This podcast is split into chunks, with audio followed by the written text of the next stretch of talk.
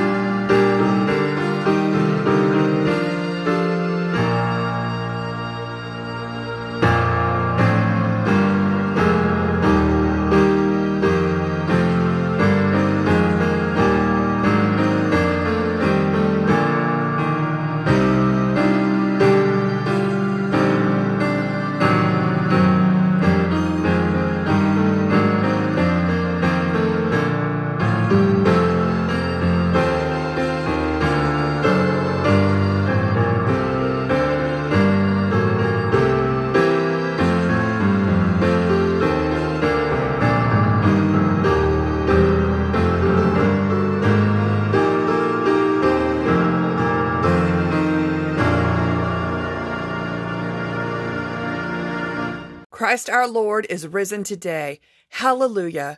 We may not be able to worship as a community on Easter Sunday for the first time in our entire lives, but God is with us nonetheless. We worship this day a risen Lord, and we are united by our love for Jesus, no matter where we are in this world. Let us worship with full and joyful hearts. Let us worship in the name of the Father and the Son and the Holy Spirit.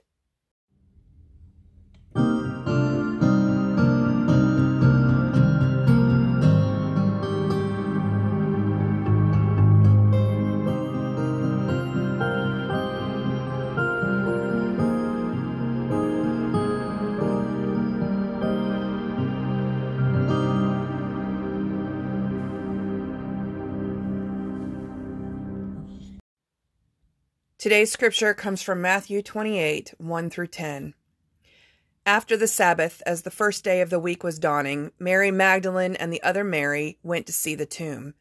And suddenly there was a great earthquake, for an angel of the Lord descending from heaven came and rolled back the stone and sat on it. His appearance was like lightning, and his clothing white as snow. For fear of him, the guards shook and became like dead men. But the angel said to the women, Do not be afraid.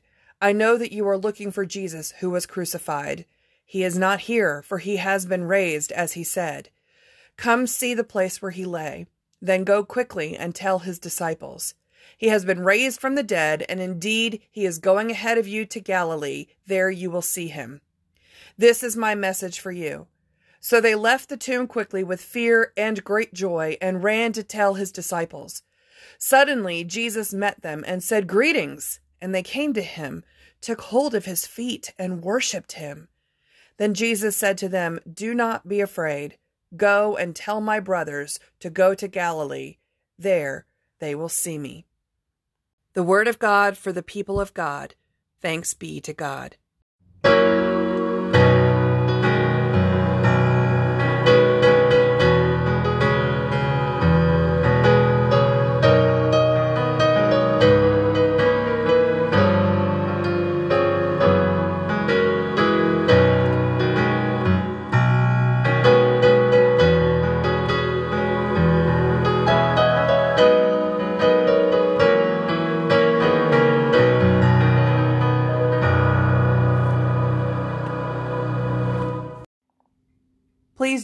In the prayer of confession.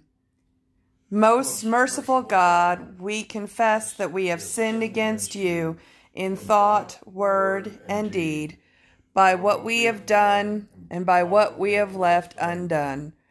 We have not loved you with our whole heart. We have not loved our neighbors as ourselves.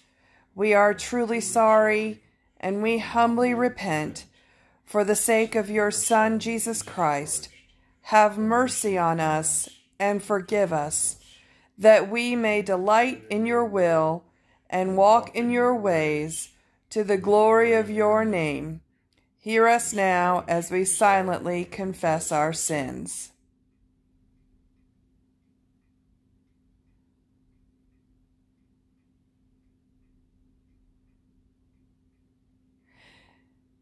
Therefore, if anyone is in Christ, they are a new creation. The old has gone, the new has come. We are forgiven. Glory be to God the Almighty. Amen.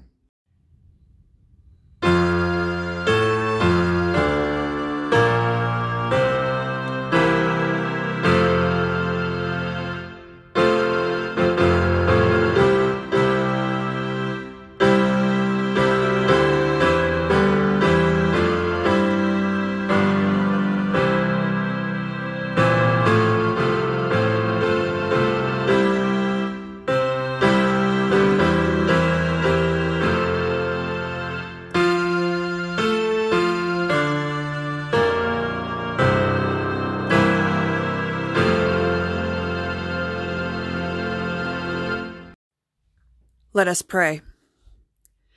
In these past weeks, we have walked in your footsteps. We have followed you to the cross, and we have wept with the hopelessness of your disciples. It has been a difficult journey, both emotionally and physically. But Lent is over, and fear has been vanquished. You have risen from the grave, and we are free. It's not hard for us to understand how they must have felt that terrible Friday of your death. We have been standing on the threshold of a new and scary world, one where a virus of death reigns and uncertainty abounds. We've wondered at your plan for our world and called out your name in the darkness. But this morning, as the sun breaches the mountain tops and the dew settles on the grass, we can breathe a sigh of relief because we are assured once again that even in times of greatest confusion, your power remains unchallenged.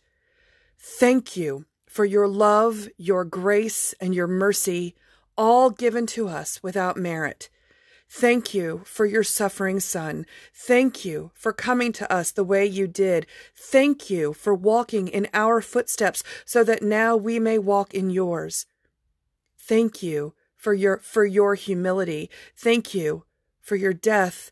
And most importantly, thank you for vanquishing death and sin once and for all, so that we can be with you now and always. You are our strength when we are weak. You are the treasure that we seek. You are our all in all. We pray for each member of our congregation, for each and every person listening today.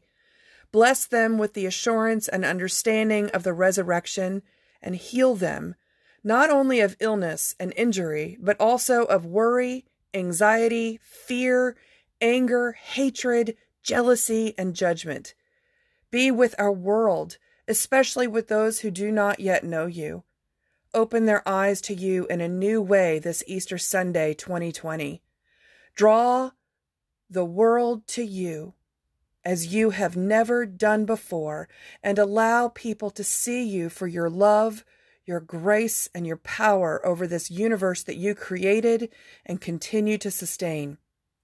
Heal broken relationships, strip minds and hearts of prejudice and cruelty, free all people from greed, make this world safe for every animal, every child, every woman, and every man. Usher in your kingdom once and for all, and let there finally be peace on earth forevermore. Hear us now as we pray the prayer your Son taught us. Our Father, who art in heaven, hallowed be thy name. Thy kingdom come, thy will be done, on earth as it is in heaven. Give us this day our daily bread, and forgive us our trespasses as we forgive those who trespass against us. Lead us not into temptation, but deliver us from evil. For thine is the kingdom, and the power, and the glory forever and ever. Amen.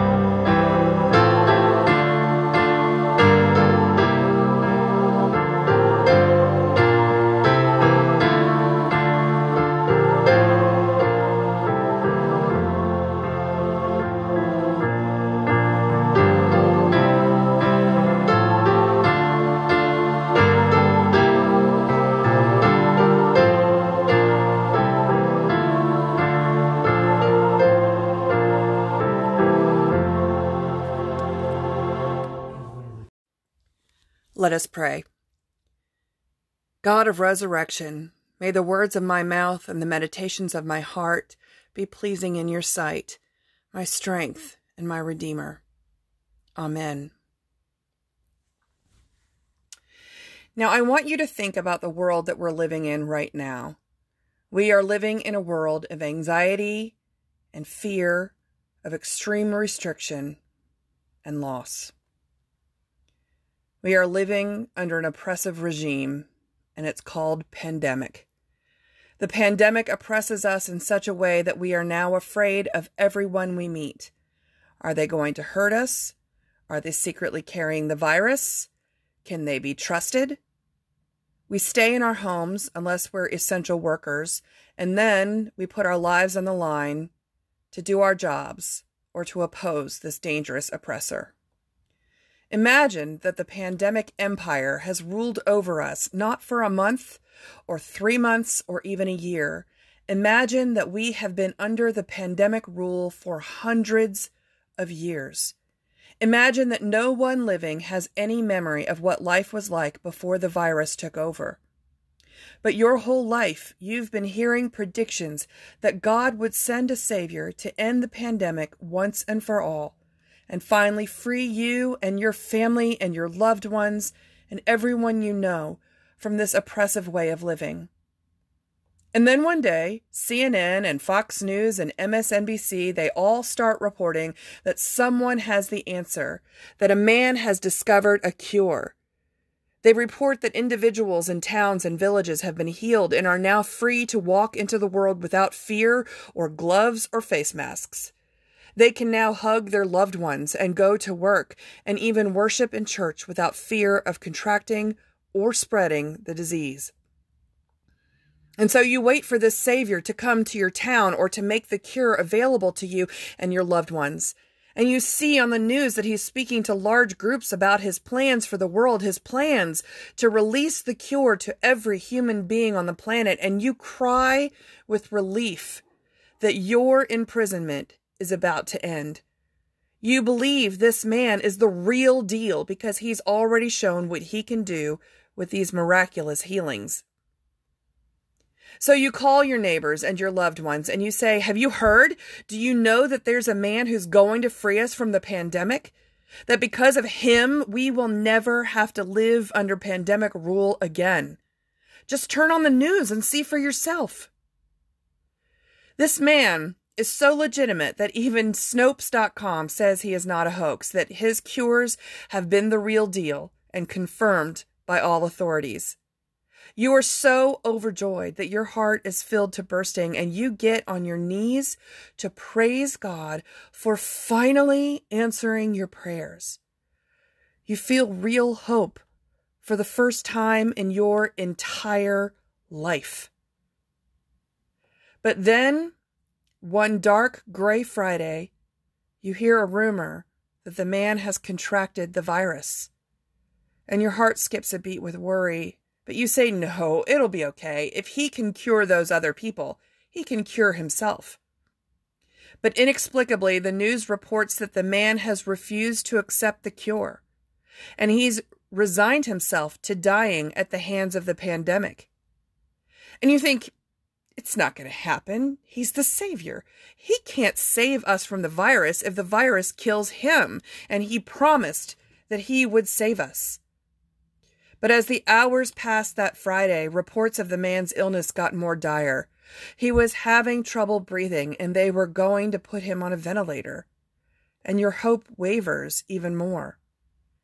And then around three o'clock, there was breaking news that the man who was supposed to save the world from the pandemic was dead, and the hope for a cure died with him.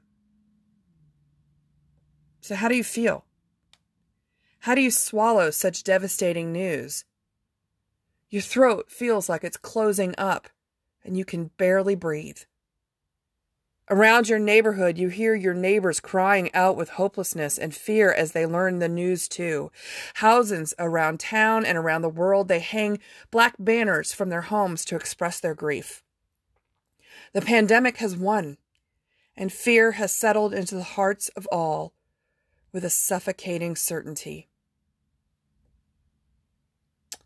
This is how Jesus' followers felt when Jesus died upon that cross. And as Mary Magdalene and the other Mary approached the tomb early that Sunday morning, they were so scared of what the future held for them that they were choking on it. The Jewish people's Messiah had died before he could actually save them from the oppression of Rome, and everything they hoped for died with him. When they went to Jesus' tomb to anoint his body, they were also laying to rest any hope that they would ever have again. Their fear was here to stay. After the Sabbath, as the first day of the week was dawning, Mary Magdalene and the other Mary went to see the tomb. And suddenly there was a great earthquake, for an angel of the Lord descending from heaven came and rolled back the stone and sat on it. His appearance was like lightning, and his clothing white as snow. For fear of him, the guards shook and became like dead men. But the angel said to the women, Do not be afraid. I know that you are looking for Jesus who was crucified. He is not here, for he has been raised, as he said. Do not be afraid. I know you are looking for Jesus who was crucified. Living without God is frightening. All of the disciples, men, women, and children, they were all in a state of shock and terror because they thought God had completely abandoned them forever.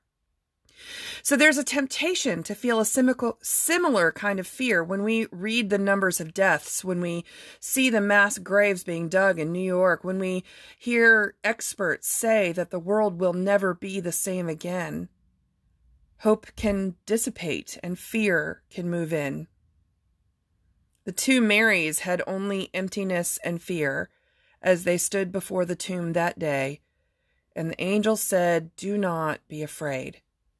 I know that you are looking for Jesus who was crucified. He is not here, for he has been raised, as he said. So they left the tomb quickly with fear and great joy, and ran to tell his disciples. With fear and great joy. Can you relate to that feeling? It's the feeling you get when you find out your mother, who had been fighting cancer for years, has been declared cancer free. Fear and great joy. Fear that this is a false hope and not really true. And great joy because the doctor said cancer free. The Marys were at once exhilarated by what the angel had told them and terrified that it wasn't actually true. So, what does Jesus do for them? Well, suddenly Jesus met them and said, Greetings! And they came to him and took hold of his feet and worshipped him. And then Jesus said to them, Do not be afraid. Even though the angel said that Jesus would meet them in Galilee, he came to them early to alleviate their fear once and for all.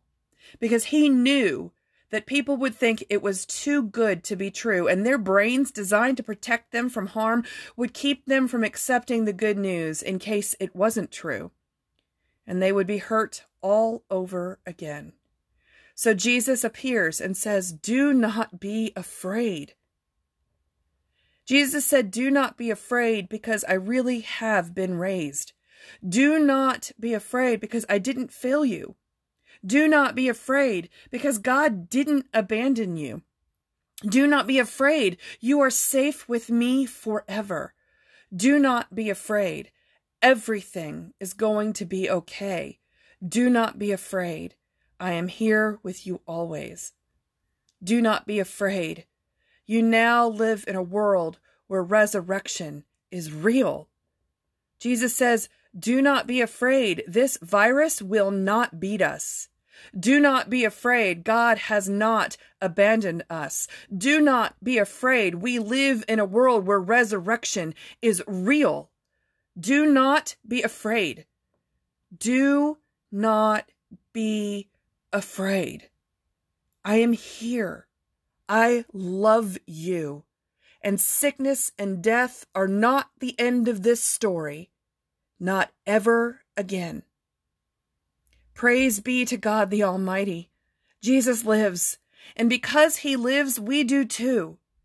Happy Easter, everyone. Happy Easter.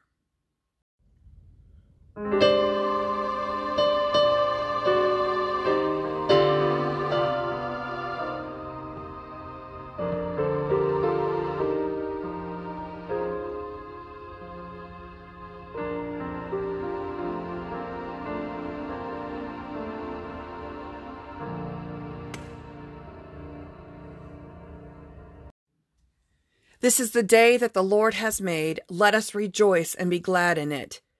You are a child of God, loved and cherished in every way. You are so deeply loved that even if you have not yet acknowledged God's existence, He still was willing to die for you. Come to the Lord now and give your life to Jesus. Kneel humbly before the risen Christ and give your heart, your soul, and your mind to Him now and forever.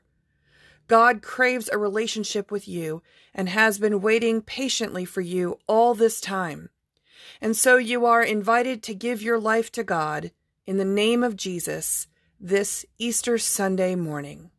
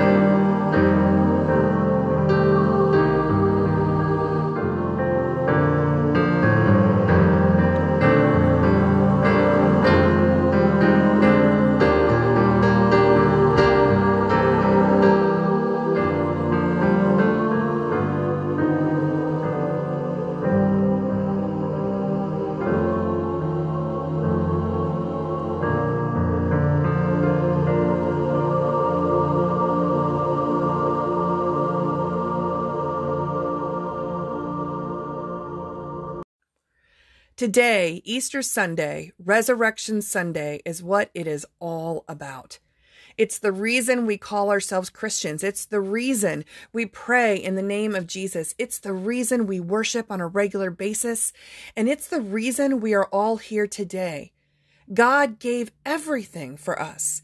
He paid the price of our sins with suffering that we will hopefully never really understand. And God performed the greatest miracle since the dawn of creation only because God wanted to be with us resurrection. And so we are grateful. One of the ways that we express that gratitude to God is to lay gifts of sacrifice at God's altar. That's what our tithes and offerings literally are sacrifices made to God in the name of Jesus as a way of giving praise and saying, Thank you for all that God has done. And so I invite you to give of your offerings to First Christian Church today. You can mail checks to First Christian Church at 1327 Leighton Avenue, L E I G H T O N Avenue, Anniston, A N N I S T O N, Alabama 36207 or you can go to www.fccanniston.org, fccanniston.org. Scroll down to the bottom of the page and click on the Donate Now button. And there you can tithe using a credit or a debit card or by using PayPal. And so I invite you now to give.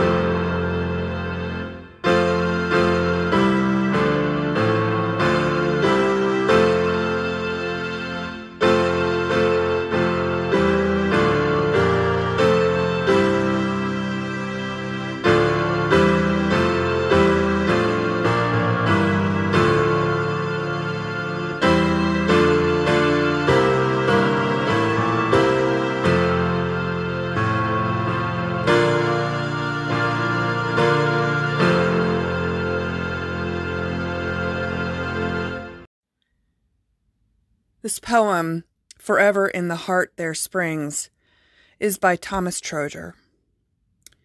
Forever in the heart there springs a hunger never touched by things, and if unmet, this inward need goes prowling as incessant greed.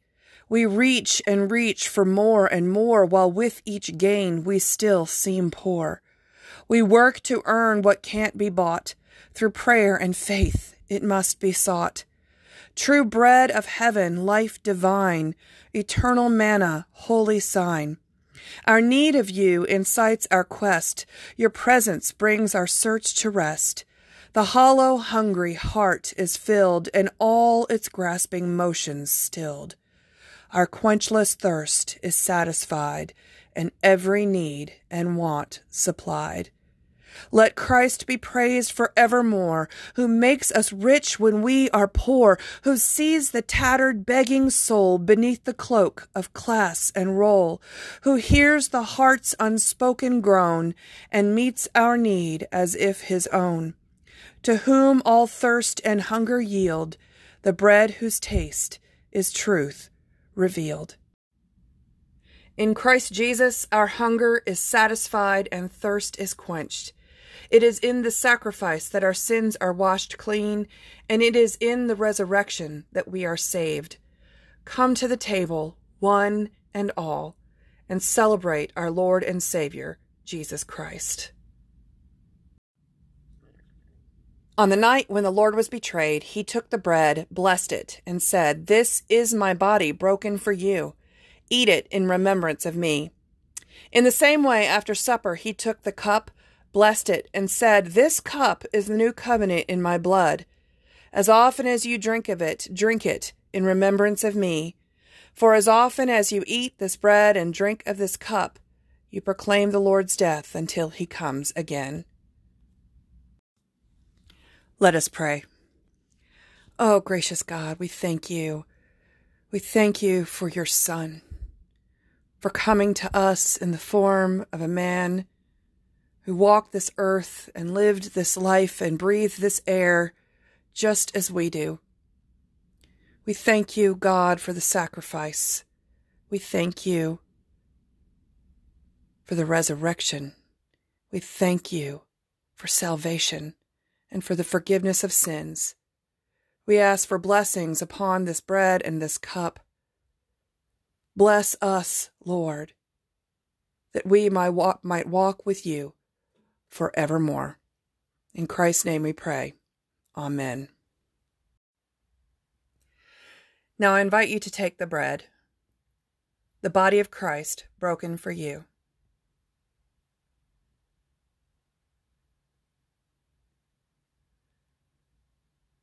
And now the cup, the blood of Christ shed for you.